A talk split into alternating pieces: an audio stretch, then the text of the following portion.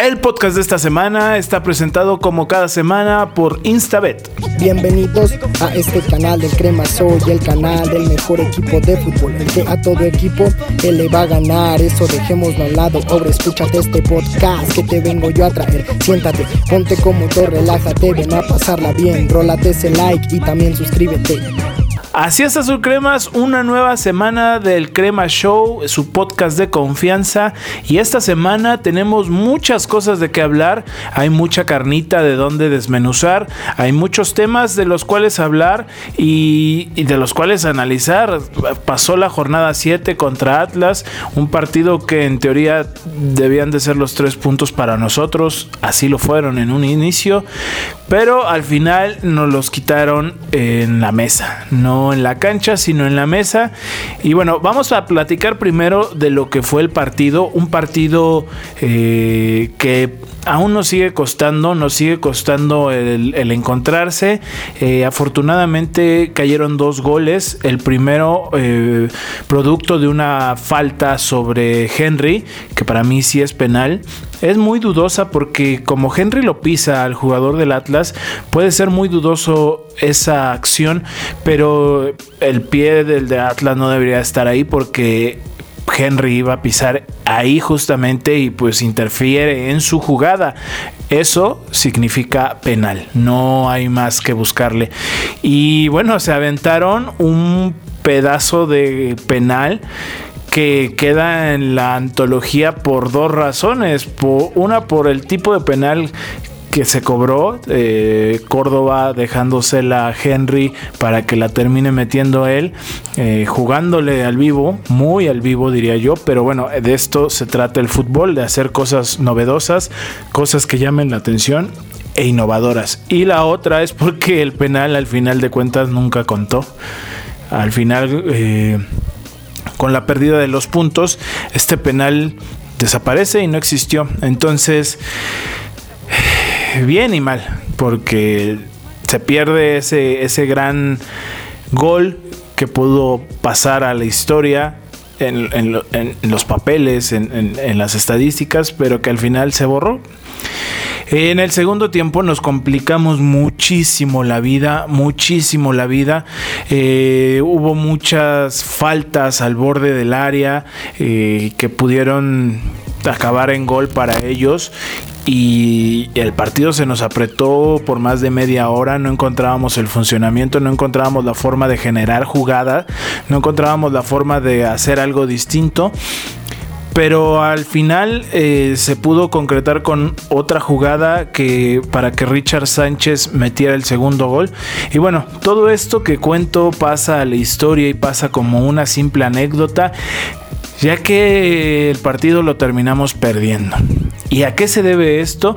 Se debe a que Atlas impugnó, hizo, eh, hizo una impugnación ante la comisión disciplinaria para pelear los tres puntos, ya que para ellos desde su punto de vista, Federico Viñas, que iba a la banca y por un error en la administración de, eh, del América, no estuvo en la lista, por lo cual para los árbitros tampoco estaba considerado en, el cuadro suplente.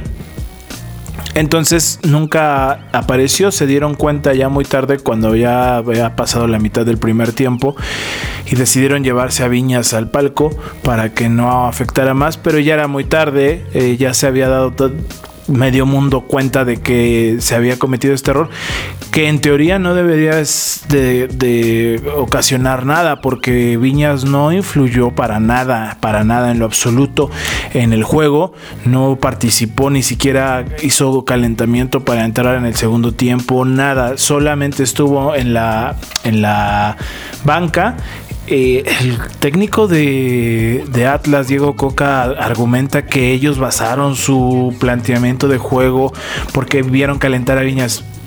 Pero entonces está muy equivocado Diego Coca, ya que para tú hacer un planteamiento de juego, ya que viste un jugador calentar y que está calentando con los suplentes, ni siquiera con los titulares, entonces estás un poco mal. Ahí se notan los resultados de su equipo porque no está analizando bien al rival. Viñas estaba calentando, pero con los suplentes, no con los titulares. Entonces, eh, se agarraron de ese argumento, eh, lo ocuparon para pelear. Y bueno, todos dudábamos de que se fuera a quitar los tres puntos al América, pero al final lo consiguieron y eso fue sorprendente.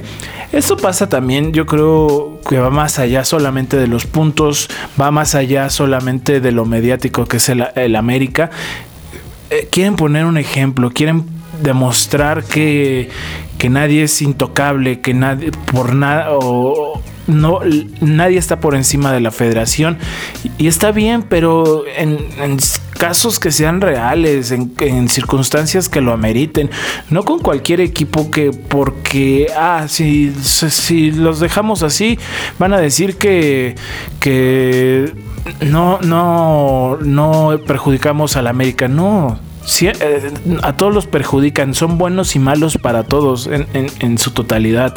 Entonces, quieren sentar un precedente y también yo lo puse en, Twitter eh, durante la semana y es que, ¿qué hubiera pasado si hubiera sido Jonathan Rivas del Atlas, suplente número 28, por ejemplo, del Atlas? No hubiera pasado absolutamente nada. Nadie lo conoce, nadie lo ubica, nadie sabe qué jugador es, nadie sabe ni de qué posición juega. No, no creo que Solari hubiera dicho, ah, está Jonathan Rivas este, calentando. Tenemos que plantear nuestro juego. No. Fue porque es Federico Viñas, un jugador conocido del América, importante en el América, porque es mediático, porque todas las cámaras lo están siguiendo si hubiera pasado con un jugador del Atlas, no hubiera pasado absolutamente nada, nada, nada, no hubieran hecho nada, porque es un jugador intrascendental dentro del fútbol mexicano. Pero bueno, era Federico Viñas y para la de malas, eh, tiene ahí una pequeña lesión. Eh, que no lo ha dejado entrenar durante la semana. Entonces, mal y de malas, eh, acabamos líderes eh, esa noche y nos duró dos días a lo mucho porque nos quitaron los puntos, algo que nadie creía que iba a pasar. No voy a entrar en detalles sobre los temas de Faitelson y toda esa mierda que se ha tratado en los medios nacionales e internacionales. Somos el asme reír, no nada más el América, sino todo el fútbol mexicano, porque aquí en China todos sabían que ese, esos puntos no se debían de quitar al América, que eso era un argumento inviable, no era un argumento sustentable para quitar los puntos, pero bueno, eh, para bien o para mal es el América y siempre es mejor tomar, por así decirlo, de ejemplo al más grande para castigarlo que al más chico. Si hubieran castigado a Atlas, no hubiera pasado absolutamente nada. Si hubieran castigado a San Luis, no hubiera pasado nada. El problema es que tapan un hoyo pero destapan 10 más. No se dan cuenta en dónde está realmente el problema del fútbol mexicano, pero quieren sentirse una liga de primer nivel cuando la calidad de quienes mandan, la calidad de quienes dirigen, la calidad de los que pitan un, un partido es muy baja. No podemos ser una liga de primer nivel teniendo esos estándares eh, competitivos. Falta muchísimo, muchísimo. Eso no era válido para, para quitar los tres puntos. No se llora, está bien, son cosas que pasan la vida te da, la vida te quita. Y esperémonos al final del torneo. Ya veremos qué es lo que nos depara el torneo. Creo que las realidades de ambos equipos son totalmente distintas.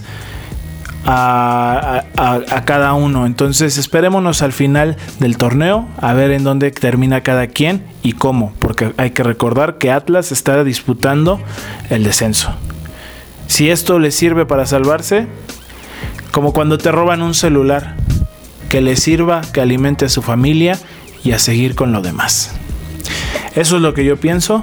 Eh, ha habido mucho mame sobre lo que debió haber pasado, sobre lo que no debió haber hecho la federación. Ya pasó, no podemos hacer absolutamente nada. Creo que también queda demostrado una vez más que Baños le queda muy grande el papel como presidente deportivo de la América. Eh, argumenta en unas declaraciones recientes que no quisieron hacer muy grande el problema. Por favor, son tres puntos. Tus jugadores lo ganaron en la cancha. Tus jugadores se mataron por ganarlos. Haya sido como haya sido. ¿sí? Se, se, partieron el lomo para conseguir esos tres puntos. Para que tú, sentado en tu escritorio, no los, no los pelees, no los, no los pelees, no, no, pidas que se te regresen. Y ahora amenazas diciendo que van a ir al TAS. Ya hubiera sido al TAS. No te esperas. Que, tienes cosas que, escondidas que pueden salir a la luz para que te lo No. Se pelean los puntos. Le queda muy grande el papel a Santiago Baños en la directiva del América. Yo creo que podría ser, si no se consigue el campeonato, yo creo que podría ser el último torneo de Santiago al frente del América. Se fue Herrera, lo único que queda eh, no tiene ninguna base, ningún sustento, no tiene ningún nada que lo respalde dentro del equipo. Está solo, tiene que demostrar por qué está ahí, si no se va a tener que ir. Así lo veo yo. Eh, y eso fue, o sea, el comunicado también me pareció muy malo, deplorable, eh, exhibiendo a quien en teoría fue el culpable. Y está bien, o sea, hay, que aceptar los errores, pero no te cruzas de brazos y, aceptas un castigo que no tiene fundamentos y todavía doblegas las manos y agachas la cabeza y dices sí perdón yo sé yo sé que fue nuestro error un error que no tendría que haber pasado por lógica pero esa forma actual de la América de agachar la cabeza y asumir las cosas, no, hace 40 años con el Tigre esto no hubiera pasado y con el Tigre él hubiera salido y hubiera peleado los puntos y se les hubiera puesto al tú por tú a quien fuera. Sí, sí, en ese momento teníamos más poder sobre la federación, obviamente, y son ciclos, se conoce. Pero entonces, ¿en dónde están puestos los de baños, porque es una tras otra, una tras otra. Se viene tres partidos en una semana.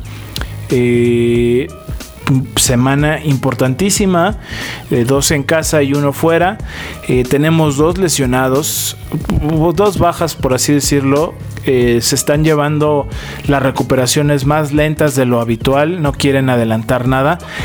como ya lo dije, Federico Viñas está un poco tocado, no ha entrenado al parejo de sus compañeros y causa duda para el partido contra Pachuca de este sábado, al igual que Nico Benedetti, que puede que todavía no esté al 100%, entonces lo van a aguantar un poquito más. Eh, tenemos con qué suplirlos, eso es la, esa es la, buena noticia, pero es una semana importante ya que son nueve puntos, eh, de los cuales yo calculo que se puedan sacar entre 6 y 7, esperemos. Eh, Ojalá que así sea. Eh, primero es Pachuca, Pachuca que va de último lugar, entonces creo que eh, siempre en algún momento se nos ha indigestado Pachuca y creo que este es un buen momento para para recuperar esa jerarquía que siempre hemos tenido sobre ellos. Se les puede ganar más en el Azteca. Eh, no van muy bien, tienen muchos problemas como institución, como equipo, con el técnico. Eh, entonces hay muchas posibilidades de sacar esos tres puntos.